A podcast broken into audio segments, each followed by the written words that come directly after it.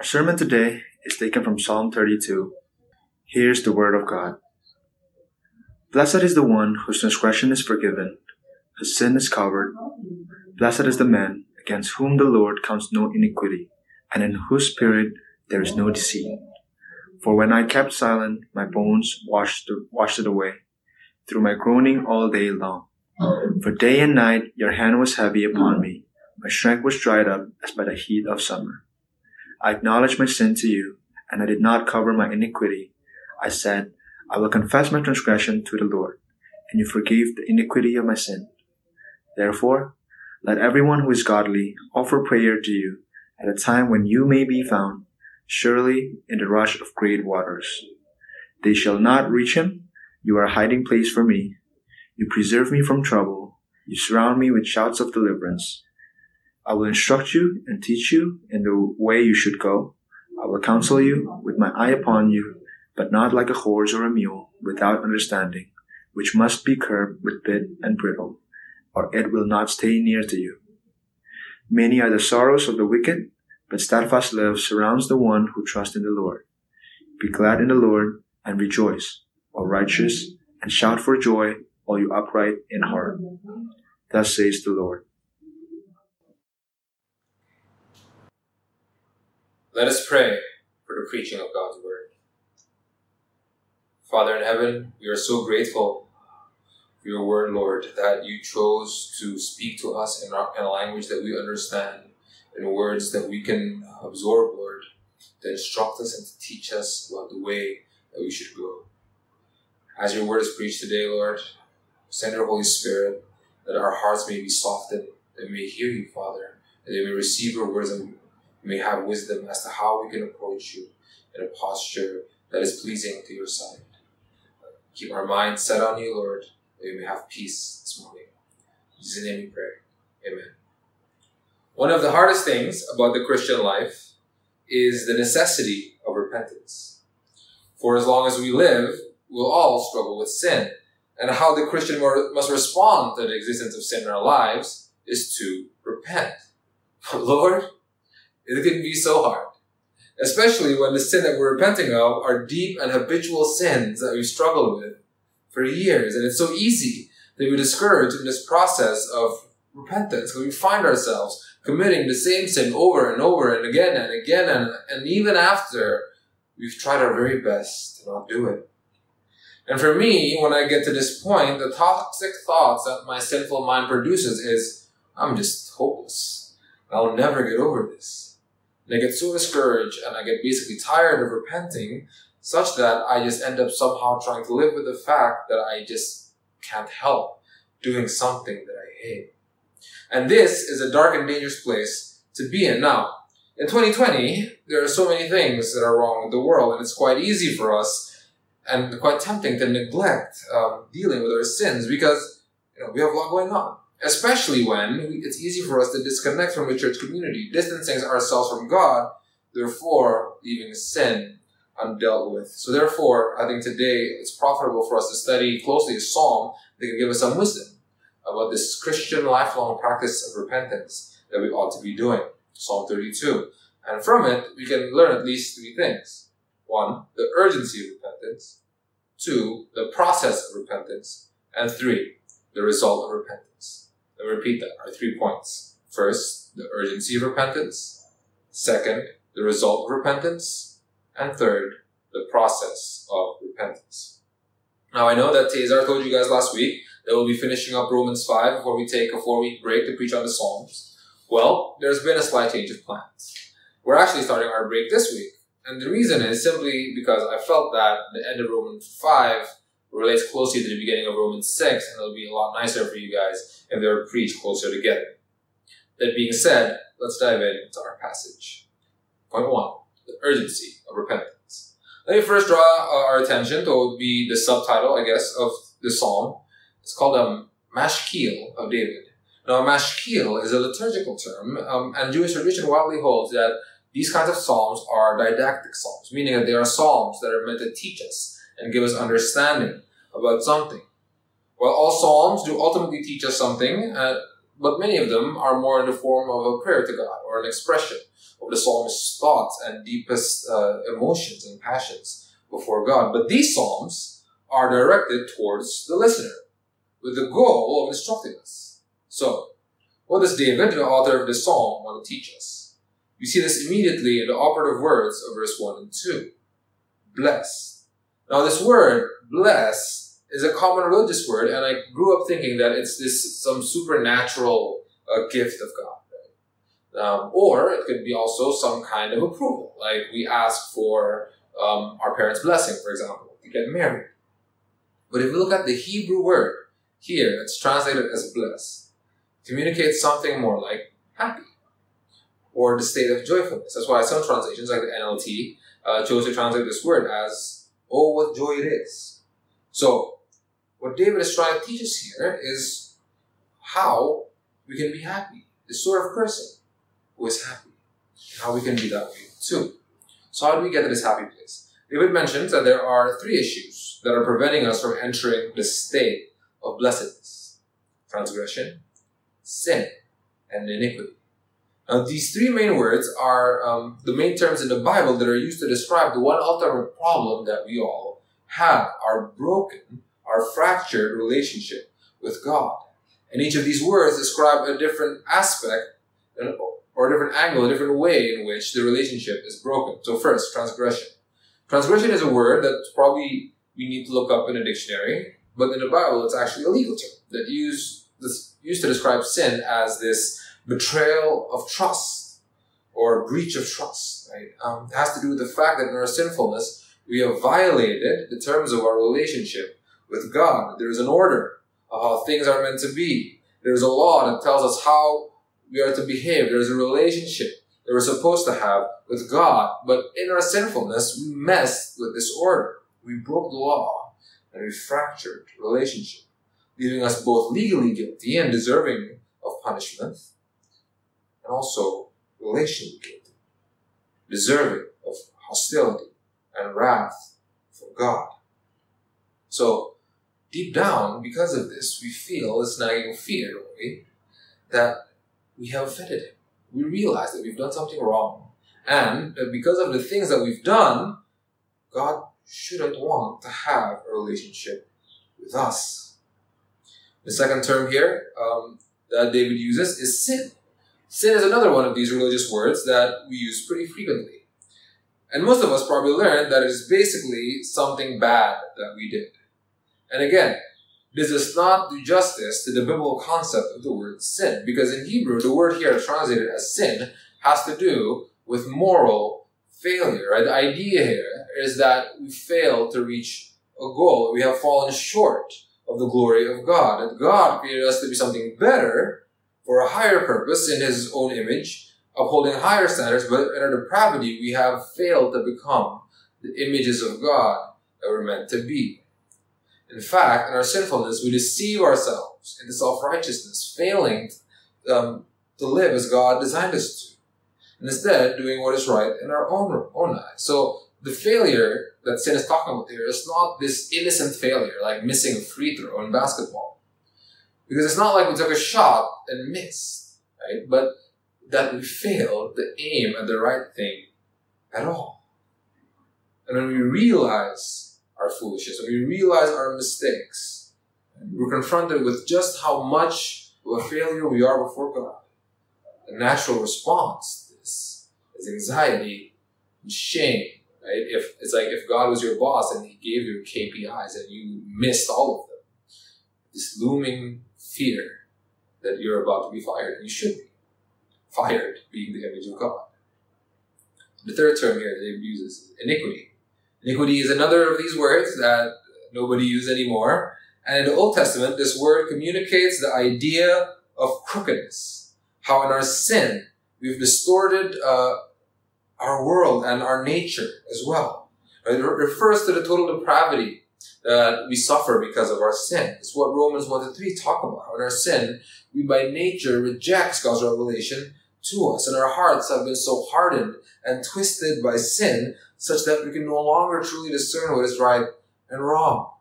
And we end up doing inevitably what is right in our own eyes. We can't help but fall into sin. So iniquity refers to how God has created us in his image, and he called us very good. We're supposed to represent him in creation. We're supposed to live alongside him. But due to our rebellion, we can now uh, neither be able to nor even want to do that. And we have fallen and become something less defective, broken images of God. And if we honestly look at ourselves, we all know that we messed up. We know that the human race as a whole should be better.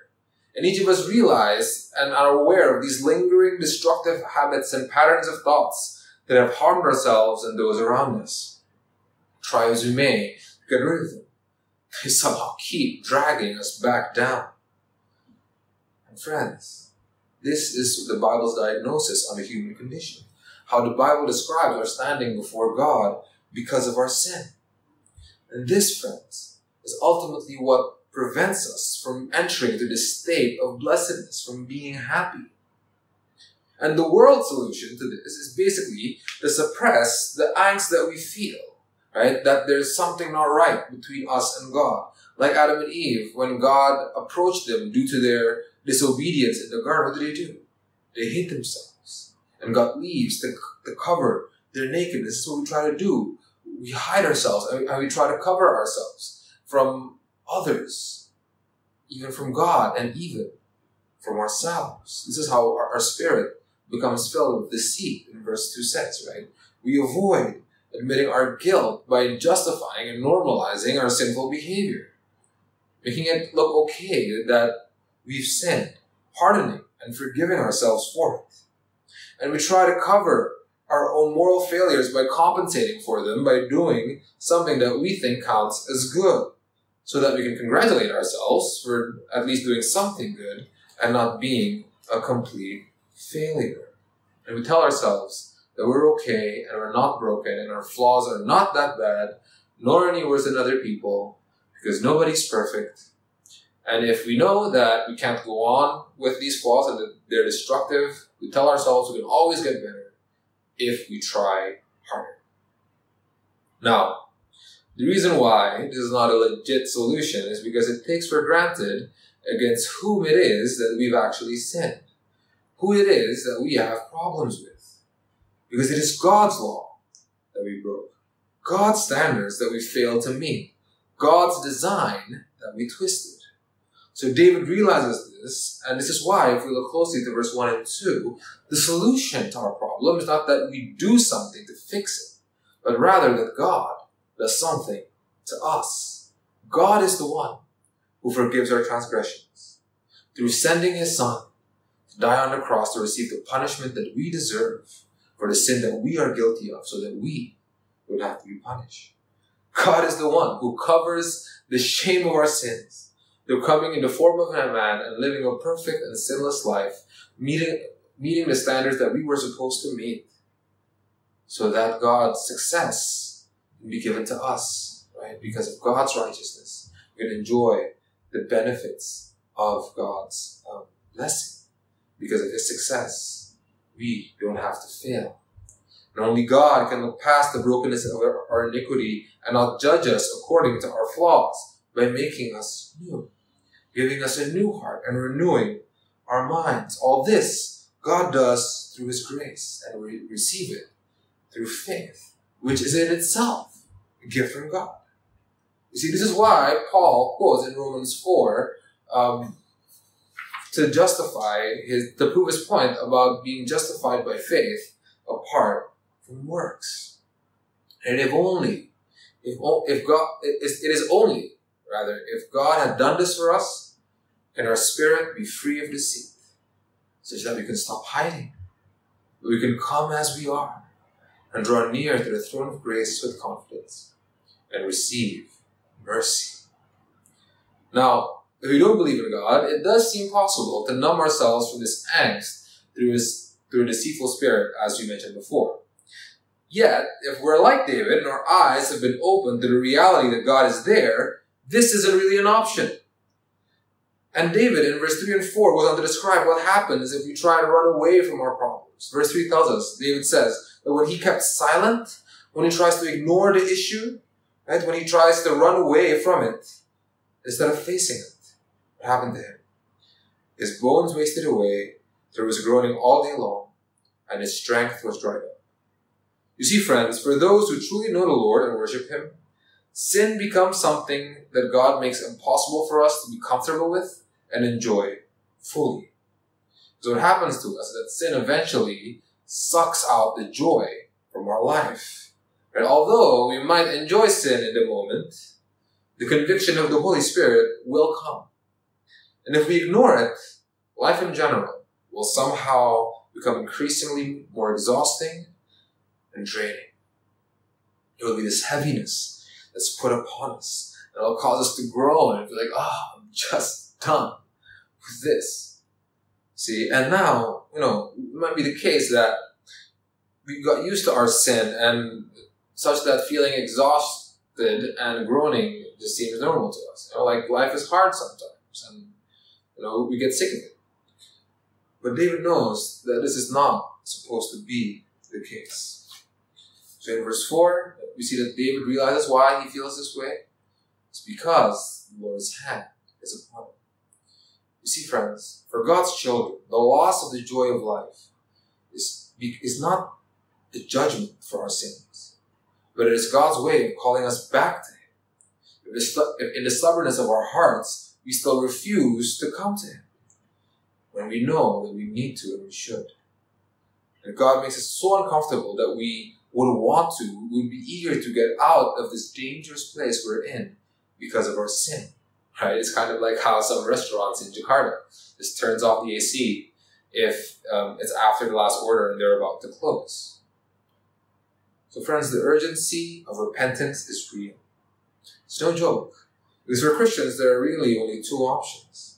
Either we enter into the state of blessedness by having God fix us, or we keep silent and continue to waste away until we get so tired of being so tired. So, assuming that we prefer the former, how do we go about doing that? Point two the process of repentance.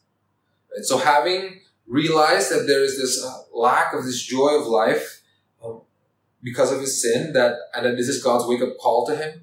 In verse 5, David tells us what he did to deal he repents. Right? So notice how David relates repentance to the three terms that we talked about earlier. He acknowledges his sin, his moral failures before God. David accepts the fact that he's failed and admits to God just how badly he had done so, becoming completely transparent to God about the things that he's ashamed of. He does not cover up his crookedness. David admits that he is a sinful and broken person, that there's something deeply wrong with him. David does not make excuses for the fact that he has harmed himself and those around him due to his brokenness. He confesses his transgressions to the Lord, and David realizes this that against God alone is that who ultimately he has sinned against. So he has communicated how he has betrayed God's trust and how his relationship with God has soured because of his sin. And I think this goes without saying that this is not a fun thing to do because it requires us to be brutally honest and specific about our sinfulness. Requires us to get rid of our excuses and not positioning ourselves as the victim of our circumstances, but as the guilty offender. Right? And this is especially hard for us here in Indonesia, living in a deeply honor and shame culture where saving face is a really important thing. So even when we do admit that some that we did something wrong. Usually, it's framed in a way to make it seem like or sound excusable or reasonable that we're wrong, or we only admit it after we've done something to make up for it or believe that we've gotten better. Now, you know, there might be some wisdom in this when relating to uh, other human beings, but we cannot do this with God because God discerns the thoughts and intentions of our hearts because no creature is hidden from his sight, but all are naked to who before him to whom we must give account. There is no excuse. There is no excuse that we can give God for him to pardon us. There's nothing we can do to make it better. So in our repentance, we are asking for mercy and for grace for God to make us better knowing that we don't actually deserve it. So, what David outlined in verse 5 here is the posture of a repentant heart, laying it all out there and being surrendering, putting yourself at the mercy of God. And when we do that, the Lord will forgive, or more literally, remove, take away the iniquity, the crookedness of our sin. He will remove it from us. Right? As it is written in 1 John verse, chapter 1, verse 9. If we confess our sins, he is faithful and just to forgive our sins and cleanse us from all unrighteousness. This is why in verse 6, David emphasizes the urgency of repentance. When he says, Let everyone who is godly offer a prayer to you when you may be found. That if we are godly, if we are aware of our sinful condition before God and understand the importance of being forgiven by Him, it is imperative that we come to Him expeditiously in this posture of repentance and ask for mercy in our prayers. While we're still able to, we must not delay. Now, while it's true that as long as we're still breathing, we still have this chance to come to Him and ask for repentance. If 2020, though, has taught us anything, that we can never know how much longer this is going to be the case. Therefore, we can never be sure how long the offer is going to open. Going to be open. And at the end of uh, verse 6 and verse 7, David gives us an illustration repentance by alluding to the story of Noah. Right? The rush of waters, the great flood um, of God's judgment that came upon sin in the time of Noah. It's what the rush of waters refers to. That there will be a time when God will return to, to judge and cleanse the world of sin, just like in the time of Noah. But for those who've been forgiven, we will escape judgment, and the waters will not reach us. As David paints the picture of God like the ark that hides and preserves Noah, surrounding him not with the waters of judgment, but with shouts of deliverance. So for David, right, repentance of like knowing that judgment will come, then stepping into the ark before the flood destroys. Hence, if we're like David and we are aware of our condition and are, and are savvy to the urgency of the situation, and we have taken the posture of repentance and brought our sins before God, therefore stepping into the ark such that we be able to survive God's coming judgment, what happens to us right now? So, point three the result of repentance. In verse 8 and 9, we see a shift where previously David was speaking, but now God is speaking. And God says to the one who repents that he will instruct and teach us in the way that we should go. And he will counsel us with his eye upon us. The psalm teaches that, that God is not like this tyrant who's only interested in barking orders at us and then leaving us to do it. God does not leave us alone. He is the guide by our side, right? Meticulously involved in the process of renewing us in our repentance. God is both leading us and walking with us as we follow Him in the path of righteousness, instructing us and teaching us what we should be actually doing to enter and remain in this state of blessedness, where we can have true, lasting, and meaningful joy in life. And He's keeping His eye upon us, even understanding better than we do why we fall into sin. And God patiently and graciously counsels us so that we may grow in wisdom, so we will be more and more able to silence our sinful desires and put to death the sin that's been leading us astray ultimately killing us. Because God does not only want compliance, but obedience. Right? This is what the psalm is telling us in verse 9. So bit and bridle is the thing that we put on a horse's mouth and head so that we can control and direct it. Meaning that because the Lord Himself is guiding us, we will, we will not be like an animal who needs to be restrained by force in order to conform to the will of our masters. You see, being Reformed Christians, we believe that God is absolutely sovereign. We know that ultimately God is in control of all, of all things, right? And part of this means that by His common grace that God gives to every single human being, He restrains our sin for our own good, to make sure that we don't totally succumb into our sinful impulses and totally destroy ourselves and the world He created. How? Because you see, um, even without God, we can cosmetically look like they were pretty much doing what God's laws demand. But the reason would ultimately be for self-preservation, isn't it? Right? We fear social, legal, and even the spiritual consequences of rebelling against the norms that we were taught with since we were little, that we were we grew up around. And these norms are enforced by cultural, political, and even religious structures of power that we're under. So, so we live under all sorts of like social norms, cultural expectations, the law of our lands, and even religious institutions. And going against these norms and these structures of power will have consequences. So out of self-interest, right, we want to be able to be accepted and flourish in the society that we're in. We want to avoid the physical and legal penalties for breaking the law. We might even conform to these norms because we believe that there will be an, an eternal punishment after we die and there will be consequences for the things that we've done in this life. So we try to varying degrees to adhere to these norms. And a lot of times, these norms happen to agree with God's laws. So, out of fear and self interest, we can become externally compliant to God's law. And it's not a totally bad reason to comply, and it usually works for the sake of self preservation, at least on this earth.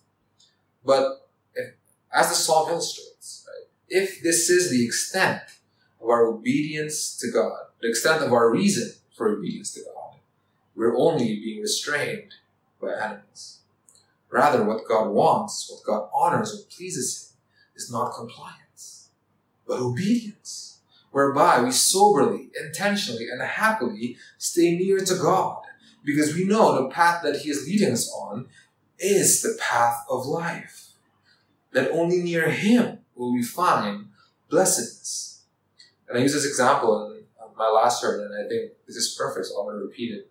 The conversation between Peter and Jesus in John 6 where after difficult teaching that Jesus gave, a lot of his followers left him. Right? And he turned to his 12 disciples and asked them, So, do you want to leave too? Peter answered him, Lord, to whom shall we turn? You have the words of eternal life. You are the Holy One of God. You see, when Jesus asked this question to them, Do you want to leave too? He's removing the bit and bridle from them. And his true disciples aren't going anywhere. Not because of fear, but because they know who he is. And there's no place we'd rather be. And this, friends, is where we want to be in our efforts to obedience. Not restrained by force, but willingly there because we know He has the words of life. This is where we can be. We come to God repentantly and allow Him to teach and counsel us. So, what would it be then to be near God, right? To have our sins forgiven, to be instructed, and to be blessed. What What is it like? Verse 10 and 11 tells us. Look at verse 10. Many are the sorrows of the wicked, but steadfast love surrounds those who trust in the Lord. Now, let me just say first right, that this verse is not saying that the repentant and those who trust in the Lord will be immune and free from sorrows. If you look at the lives of the figures in the Bible and in the history of Christianity, especially Jesus himself, there is plenty of sorrow in their lives. Jesus himself is called the man of sorrows. But what this does, it echoes what it says in Proverbs, right? That disaster pursues sinners. And I think this is pretty uncontroversial, right? Because the more we live defiantly against what God's law is, to do what is right in our own eyes, the more we disobey Him, the more broken relationships we have, the more anxiety and fear that we will have. So at the very least, we can safely say that those who trust in the Lord have less self-inflicted sorrow, sorrows. Nonetheless, there are still sorrows. But though there are still sorrows, those who trust in the Lord will be surrounded by his steadfast love. Now, this word, if you see this word, steadfast love, these words, in our Bibles, it's actually one Hebrew word, and it's a very important word. It's this word hesed. And what, what this word refers to is always God's covenant faithfulness. That no matter what, God will always be true to his word and faithful to his promises. And though we may experience suffering, many trials and toils, it is true that God is working all things for the good of those who love him. And it is still true that God will finish the good work he started in us. And it is still true. He has gone up to prepare rooms in his father's house. And at the end of this all, we'll return to him. Be welcome to glory. So no matter how great the weight or how much we can control, he is the master of our fate and the captain of our soul. So that being the case, in verse 11, it tells us what we're now able to do because of God's steadfast love surrounding us. Be glad and rejoice. Because there's no longer any animosity between us and the one who's in charge. He has forgiven our transgressions. We are declared righteous, so we won't waste away groaning, having joy constantly being sucked out of our lives, where our hearts will be grateful for all that the Lord has done for us. We'll rejoice, clinging to God's promises as our hope. And since God has healed us of our waywardness, of our crookedness, of our iniquity, and made us upright in heart, the weight, the burden from the guilt and shame and brokenness is lifted from our shoulders. And so we have reason to shout for joy, for the Lord has gone before us and fought and we have victory in a war we had no chance of winning. Brothers and sisters, this is the state of blessedness, the state of victory, of relief that David was talking about in verses 1 and 2. So today, if we feel the weight of God's hand upon us, if we find ourselves being confronted with our guilt and we're ashamed and we realize that we're deeply broken and we're exhausted and drained, this is you. God can now still be found. We still have a chance. So do not delay. Confess your sins. Offer your prayers to Him. Let Him be Lord of your life. Listen to His teaching and instruction. Let Him counsel you. And God's chesed his covenant faithfulness will surround you, and the waters of judgment will not reach you. So gladness, rejoicing, and shouts of joy are yours in Christ Jesus. Amen. Let's pray. Father in heaven, thank you, Lord, that you have completed by yourself, only you alone, Lord, our forgiveness and our salvation. Father, I pray that you may give us joy, but joy through repentance, Lord, through reconciling ourselves with you, Father. Do not lift up your hand upon us, from us, um, before we repent, lest we harden our hearts. Give us, Father, the perseverance, the endurance, your Holy Spirit to continually instruct and guide us as we strive to repent and to be reconciled to you. We know, Lord, that you already accept us and we are the ones who wander. Father, change our hearts, Lord, that we may not be like animals who need to be disciplined by bit and bridle in order to stay close to you. But show us your power, show us your beauty, that we may willingly and consistently stay with you. In Jesus' name we pray. Amen.